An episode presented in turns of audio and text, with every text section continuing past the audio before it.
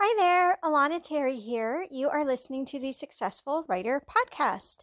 Thanks a lot for joining me. Today I am sharing with you a teaser from my course on productivity for authors. This is a course I have co created with David Lee Martin, who has also written a book called Productivity for Indie Authors. And in the course, we're giving you lots of tips about everything from writing faster to organizing your time to even just your outlook on time management and productivity. It's meant to be super encouraging, non guilt inducing, procrastination busting, but with a gentle approach. So if that sounds like something that would be helpful for you, you can grab the course at courses.alanaterry.com slash productivity. And I hope you enjoy the teaser from the course. So let's take a little time for some tips about how to write faster because the faster you can write, obviously the more books you can create, the more productive you're going to be. All right. So the end goal isn't just productivity for the sake of productivity, but I think most of us as authors would agree that yes, learning to write books faster is a good thing that's going to help us.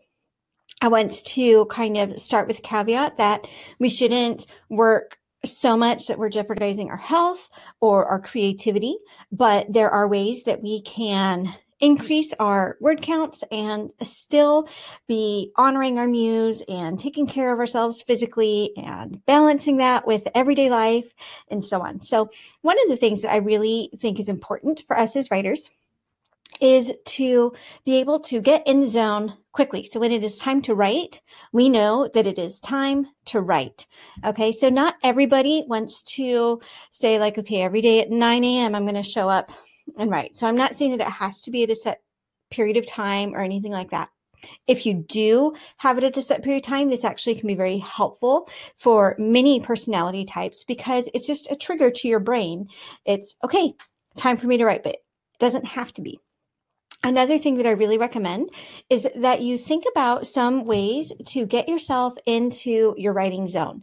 So these are things that are going to distinguish writing time from non writing time and even writing time from other busy work time. So I'm not just talking about separating your writing life from your everyday life, um, but even uh, separating when it's time to write and work on a first draft versus when it's time to do your administrative tasks and things like that. So basically, anything that you can do that will serve as a trigger to your brain and tell your brain it is time to write a first draft, that's going to be really helpful. And one thing that I recommend is that you set up a couple rituals that are going to help you get into the zone, right? I think even if we don't know how to scientifically explain it, I'm sure there are some good definitions of being in the zone. I'm going to just assume that you guys listening know what I'm talking about because as a writer, you know what it's like to be in the zone.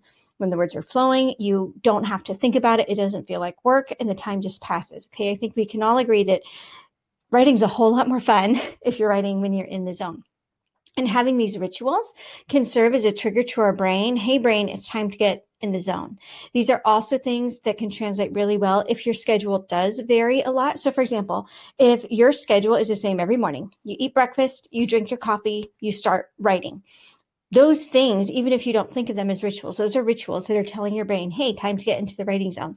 Whereas somebody who has a busier schedule or you know, maybe you do shift jobs and your shift on your day job is always changing. So you're not writing at the same time every day. Having some rituals can help you, even if your schedule's changing a lot. Same thing, like if you're out of town, but you want to keep working on your writing, some of these rituals you can take with you. And a pretty easy one one of my go-to rituals is I start my writing period by making a cup of coffee.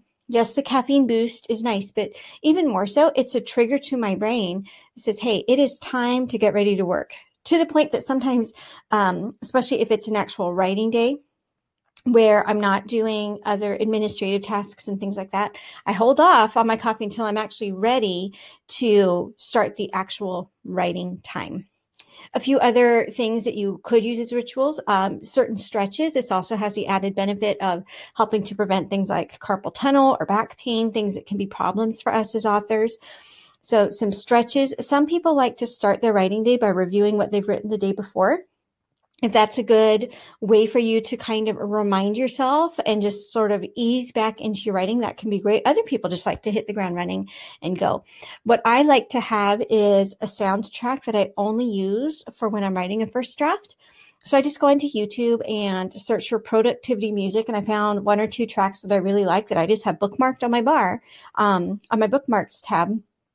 And when I'm writing a first draft, I have those playing in the background. Again, just another trigger to my brain that distinguishes my writing time from anything else I'm doing on the computer to the point where, like, if I take a break from writing to respond to an email, I'll actually turn that productivity music off. Like, that productivity music is just for when I am writing first draft. You could also do this with like certain treats. Um, I keep a kind of can of cashews on my desk that are just for work time.